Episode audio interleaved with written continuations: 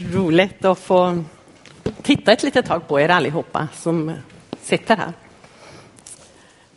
Jag har ju haft glädjen att få vara tillsammans med de här konfirmanderna under det här året, eller ja, nästan ett år då som de har eh, gått på konfirmation här.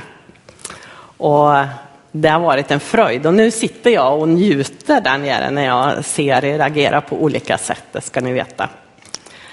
Det är spännande att vi är på den här konfirmationsgudstjänsten just nu tycker jag. Ett år går väldigt fort på det sättet. Det jag kommer tala om nu eh, är en bibelvers i Matteus 10 och 8 och vi kan ta den bilden där direkt. Ge som gåva det du har fått som gåva, står det där. Ja, just det, det står inte där, men jag såg det. Men det, ni ser det snart också. Det tänker jag är en eh, liten hemlighet i hela vårt liv som kristna. Att vi får någonting som vi sen får ge vidare. Vi kan inte ge någonting som vi inte har fått. Och om jag nu riktar mig lite till det här, eller tänker lite runt konfirmation. Idag är ju en sån där dag när det är väldigt mycket. Eh, det är mors dag, grattis alla mödrar. Eh, det är konfirmationsgudstjänst. Det är, I kyrkåret är vi precis mitt emellan Kristi himmelfärd och pingst. Dramat ni såg, eh, det har ju ungdomarna skrivit ihop själva. Det handlar väldigt mycket om den heliga ande och om Gud som är med oss i vardagen och vill vara med och hjälpa oss. Och det här året när man konfirmeras så är det så här att när man konfirmeras i pingstkyrkan, det kan ju vara lite olika inriktning man har, men när man konfirmeras här, då innebär det i första hand att jag avsätter tid för att ta reda på vad jag tror på eller inte tror på.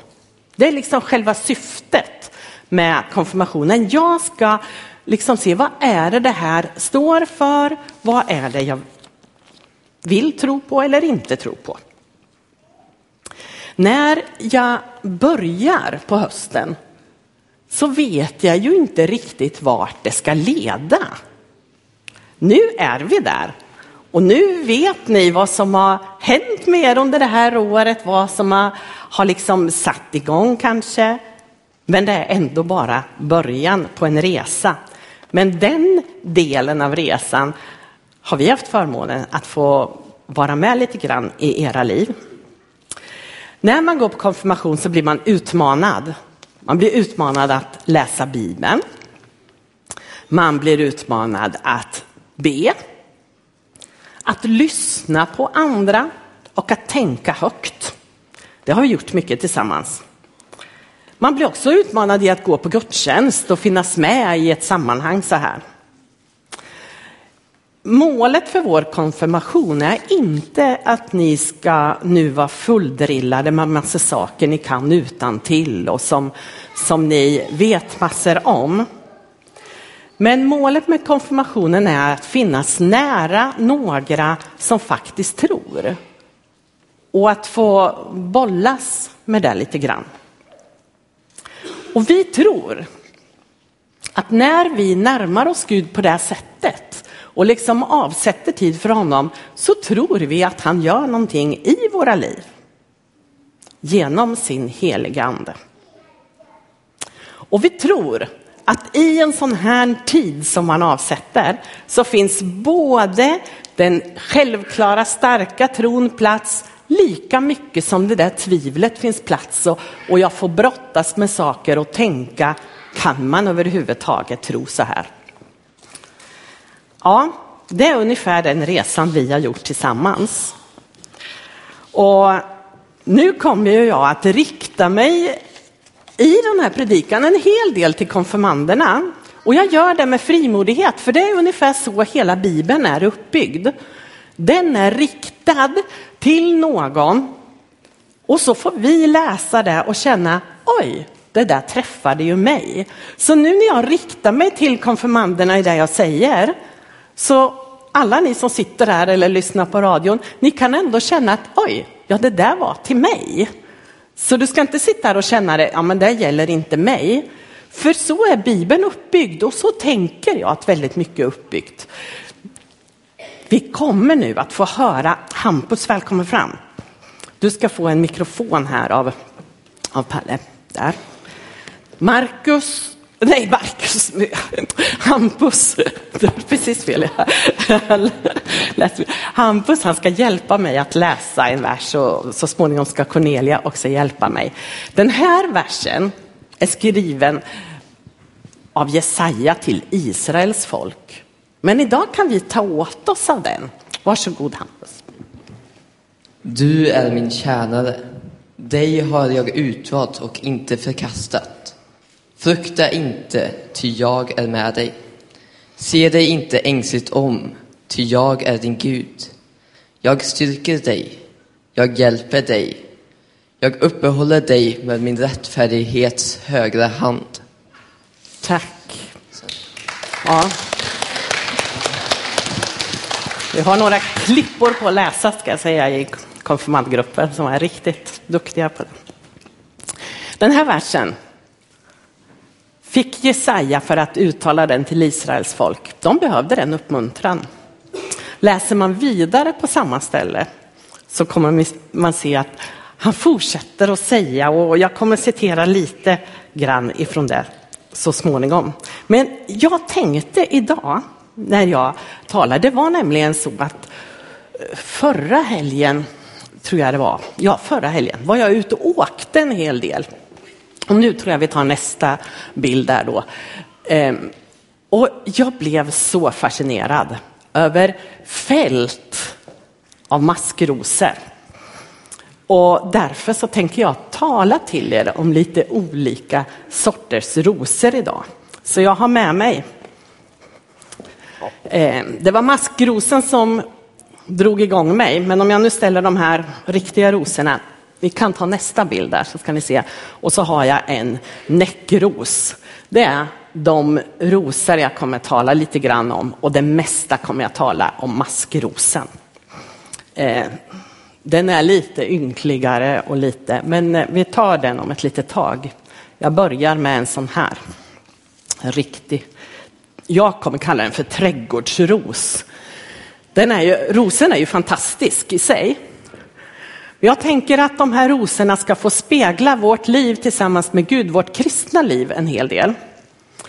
Och då skulle jag bara vilja säga lite om den här rosen först som vi beundrar så många gånger och som vi tycker är så fantastisk.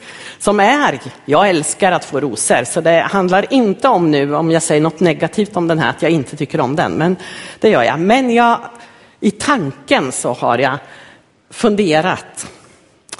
Trädgårdsrosen den är framodlad för att se vacker ut. Och det har man ju lyckats med väldigt mycket. Eh, den står stadigt.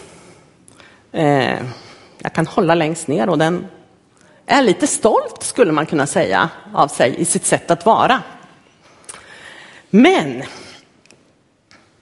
ja, den är ibland ganska dyr. Ibland kan man komma över ett litet billigt kap så. Kommer du för nära den så sticks den. Ehm, den har taggar så den är inte, den är inte tänkt att vi ska liksom ha väldigt nära så, utan mer titta på avstånd på. Den är ganska känslig för motstånd och den kräver mycket omvårdnad. Egentligen är det så här att någon annan har faktiskt bestämt att just här ska du växa. Se nu riktigt fin ut. Det här skulle jag vilja säga är en religiös tro. En tro där jag lär mig massor regler, jag lär mig massor versar och möjligtvis så blir jag ett vackert exemplar av vad kristen tro kan vara. Men kommer någon för nära så är det lätt att jag sticks för jag vill inte bli avslöjad för mycket och stormar det så går jag av. Då håller det inte. Det är det som jag säger om den rosen nu då. Får den ligga där avbruten. Sen har jag den här andra nu då som jag tappar bort där i. Där. Ja, den syns inte. Den här är inte mycket för världen. Vi kan ta nästa bild där tror jag faktiskt. Den kan vara otroligt vacker när den får vara i sitt rätta element. Den här plockade jag i morse. De köpte jag igår och de har hållit sig lite bättre så. Alltså de, ja, eh, den var finare när jag plockade den kan jag säga. Men eh, det är så att maskrosor är faktiskt inte till för att ta in och sätta i vas. Eh, det är en vild blomma. Och av de flesta betraktas den som ogräs. Det finns många som försöker utrota den. Jag vet inte om du också har försökt. Jag försökte en gång i min gräsmatta, för jag hade en granne som hade en perfekt gräsmatta utan eh, maskrosor och då var jag där och försökte ta bort en del av mina och då kom han och, och befriade mig lite och sa, det är ingen idé att du försöker, sa han, jag tar dem när de kommer in till mig. Eh, och så kunde jag slappna av. Eh, och han kanske var lite glad av att se mina vackra maskrosor ibland. Då, då. Eh, men det är faktiskt så att ju mer man försöker utrota den, ju mer irriterad blir man på den. För jag tror inte det går att utrota den helt och fullt. För om man försöker så hittar den alltid en annan väg att ta sig fram. Eh, men som sagt var, när man försöker ta in den och ersätta en sån där vasros eller sätta den i en vas på bordet så vet vi att det håller inte särskilt bra. Den blir liksom vinklippt av att bara stå och vara fin. Den ska vara ute i det vilda, den ska liksom få leva sitt egna liv lite grann. Och här kommer då den här personliga tron på Gud in. Den går inte riktigt att rama in och sätta upp och försöka forma. Den är någonting som växer inifrån och som bara finns där. Man har försökt att utrota kristen tro i en del länder. Jag har ett sånt där minne från när jag växte upp och var i eran ålder. Då hade vi en missionär hos oss i kyrkan som hade varit i Kina. Och börjat starta små kyrkor i Kina. Men så hände någonting, det här var före min tid, så i alla fall stängdes det och alla missionärer blev utslängda ur Kina. Och nu var den där farbror Einar, han var hemma hos oss, men han pratade alltid om sitt Kina, så sa han. Eh, och så undrade han hur det gick för de där han hade berättat om tron för. Undrar vad som har hänt, det har gått så många år. Och så efter väldigt många år så öppnas det igen. Och man tänker, kan det finnas en enda kristen kvar? Och där man upptäcker är stora kyrkor som blommar och det är ett antal kristna som ingen hade kunnat drömma om. Därför att kristen tro som fäster inne i hjärtat, den går inte att utrota. Den går faktiskt inte att stänga till helt för. Eh, och när den ser ut, ni vet, den kan ganska snabbt blomma över och så ser det ut som nu har den gett upp. Eh, ja, just det, jag tror vi byter bild där eh, till den där. Det var så här jag tänkte. Den där, ni vet, det går inte att utrota. Den tar sig in, även i de mest perfekta trädgårdar. Den tar sig in där den inte är inbjuden och där, det in, där den inte är önskad. Där hittar den ett sätt att överleva på något vis. Och när den ser ut som om den håller på att dö, då är den som allra farligast. För då kommer det här snart att förvandlas. Eh, ja, jag tror vi tar nästa där faktiskt. Och bli fullt av frön som kommer sprida sig vidare. Och var de än hamnar, de där små fröna, så är det som att det bara gror och växer igen. Där minsta jordmån är. Ja, den gör sig allra bäst faktiskt ute i solen när den får återspegla solens sken. Och det tänker jag är en bild på Gud. Men det finns en sak till med den. Man måste vara lite försiktig, för den gör lätt märken som inte går bort. Hur många här har varnat sina barn när de har fina kläder på sig att plocka nu inga maskrosor för då får du fläckar på kläderna. Ja, precis det har jag sagt också många gånger. Eh, och så där tänker jag det är med den kristna tron. Om du kommer nära någon som har en verkligt levande tro på Gud och på, på Jesus Kristus så kommer du bli märkt av det och det kommer vara svårt att få bort den där fläcken som du egentligen inte ville ha. Eh, man kan också fläcka ner varandra på andra sätt, det testade vi på vårt läger. Eh, med maskrosor, ni vet, man kan bli gul också. Mm. Det den berättar, tänker jag, när jag ser de där stora fälten och just nu så ser det mer ut så där. Man kan hitta en och annan då som fortfarande blommar. Det är att de berättar att sommaren är här. Den berättar om ett hopp och om värme och om ljus. Varför ger de då inte upp? Varken maskrosorna eller de här kristna som på något vis har fått tag i en tro. Ja, de vet att de tillhör någonting som är större än det egna livet. De vet att de tillhör någonting så till och med om de skulle dö så skulle det här leva vidare. Eh, och var än den där lilla fröet hittar en plats att slå rot så börjar någonting spännande att växa. Om vi då tittar på näckrosen, den har jag ingen mer bild på så ni får titta på den här. Eh, jag ska bara säga någonting kort om den. Den här brukar ligga i mitt badrum för att jag ska bli påmind om. Eh, vad är det som är så speciellt med den? Ja, jag vet inte om du har undersökt näckrosor. Hur många här har varit och plockat näckrosor någon gång?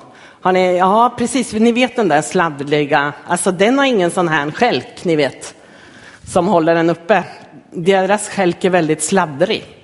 Den här har inte ens någon, men eh, den, den behöver bli buren av någonting. Och den måste vila på vattnet för att den ska liksom kunna återspegla någonting. Om den hade haft en sån här skälk så hade den blivit dränkt av vattnet. Den hade i varje storm slutat leva. Men det näckrosen gör när det stormar är att den bara drar ihop sig lite grann och så liksom låter den livet storma. Men den här långa skälken där, den sitter fast i tjocka rötter på botten av havet eller sjön där det är. Jag upptäckte dem en gång när jag försökte ta bort dem. De sitter fast nere i djupet. Och så tänker jag att en levande kristen tro, den liksom håller fast, inte i att det ska se så där perfekt ut, att det ska se bra ut jämt. Ibland så stormar den så den inte ens syns. Men någonstans där nere i djupet håller den fast vid löften som Gud har gett och vid det som inte rubbas av stormarna. Och så kan den när stormen är över bara fortsätta flyta. Jag tänker att vattnet är ett symbol på Guds kärlek och Guds nåd. Vi har redan hört i dramat om här hur Gud älskar oss så otroligt mycket. Det finns ingenting vi kan göra som liksom tar bort hans kärlek ifrån oss. Utan vi får vila i att han bär det här vidare. Eh, ja, jag sa förut att det är mors dag. Och det är konfirmationsavslutning liksom, nu. Och då tänker jag så här att jag kan känna lite som en mamma eh, känner när man liksom ska släppa iväg sitt barn ut i livet. Hur kommer det gå? Och någonstans vet vi att vi måste släppa taget och då är det skönt att få vila och veta och ha testat den där nåden och kärleken som bär. Så jag är liksom övertygad om att det Gud har börjat i er, det kommer han att fullborda. Så skriver Paulus till Filipperna. Jag ska läsa den versen för er bara. Så tänker jag att så här tänker vi som kyrka om er konfirmander. Kapitel 1 och vers 6 står det. Jag är övertygad om att han som har börjat ett gott verk i er också ska fullborda det intill Kristi Jesu dag. Och då tänker jag, ja men det kanske gäller de där, kan du tänka, de som, ja men några som tror så mycket. Nej, det gäller det minsta lilla frö av tro som har landat i ditt liv. Om det känns som att du just nu är en eh, hopknölad näckros som inte ser mycket ut eller att ja, allt du hade av tro det håller på att dö. Så kommer du se att det du har fått som gåva, det kommer du kunna ge vidare. Du behöver inte ge vidare något du inte har. Nu ska jag be Cornelia komma fram. Och nu ska hon liksom knyta ihop det här, för den sången som, vi, som de sjöng här i början, Varken död eller liv, det är bibelversar. Och det hörde vi då. Nu Cornelia, läs för oss. Okej, i Romarbrevet 8.28 står det så här. Eh, vi vet att för dem som älskar Gud samverkar allt till det bästa. För dem som är kallade efter hans beslut. Och i Romarbrevet 8, 38-39 står det så här. Jag är viss om att varken död eller liv, varken änglar eller förstar, varken något som nu är eller något som ska komma, varken makter, höjd eller djup ska kunna skilja oss från Guds kärlek i Kristus Jesus vår Herre. Tack, tack. Ja. Eh. Därför törs jag släppa taget om er nu och säga gå ut i livet. Jag vet att de där små fröna, de tänker Gud ta hand om. Han kommer se till att, att det får växa i olika takt hos er. På olika sätt kommer det blomma. Men han har omsorg om er och den helige ande kommer vaka över er. Och därför så kan jag med frimodighet eh, släppa iväg er. Inte så att jag säger att kom aldrig tillbaka hit. Jag önskar att ni ska få vara en del här och ni är alltid välkomna tillbaka. Ni är alltid välkomna att delta och vara med. Men just, vi kommer inte träffas varje vecka framöver. Men jag har bett att få vara med i eran, eh, eh vad heter det nu då, messengergrupp där på något vis. Det är jättekul. Det klingar väldigt ont i telefon ibland.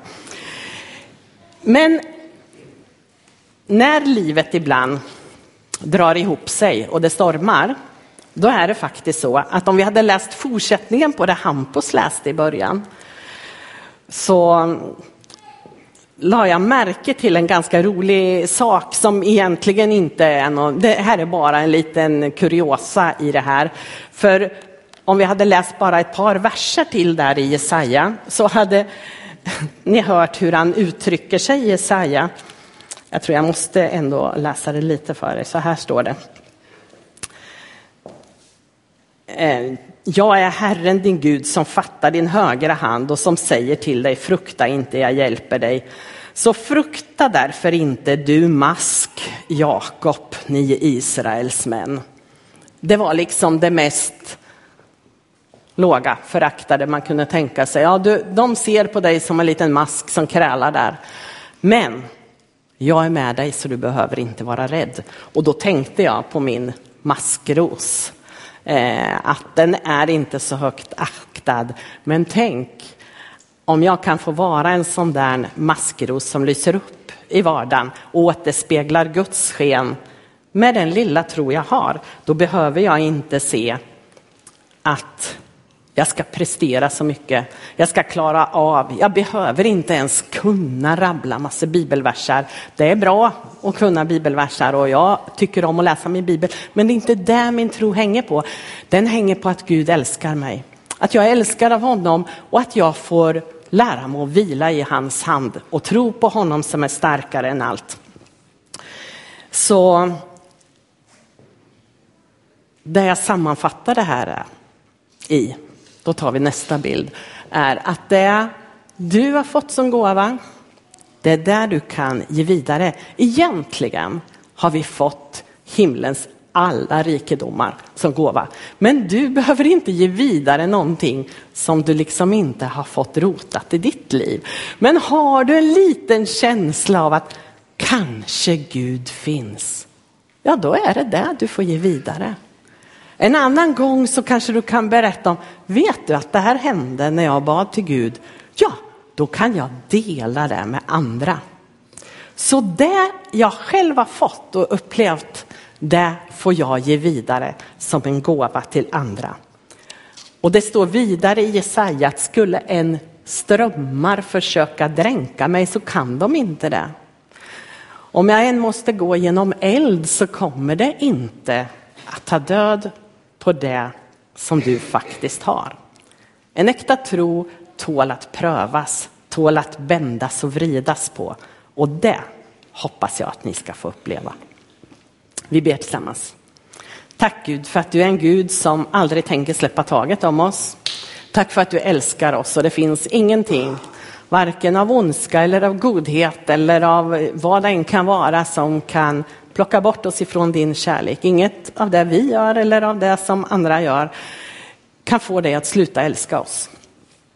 Tack för att vi får vila i den tryggheten och tack för att vi får ta emot ifrån dig små frön av tro som kan få växa och som kan få spridas vidare. Jag ber att inte vi ska vara några präktiga kristna som bara ska visa upp oss, utan jag ber att tron ska få vara äkta och på riktigt så att den övervinner allt av det som vi kan möta. Tack för att det är du som verkar i oss så att vi kan vila i dig. Amen.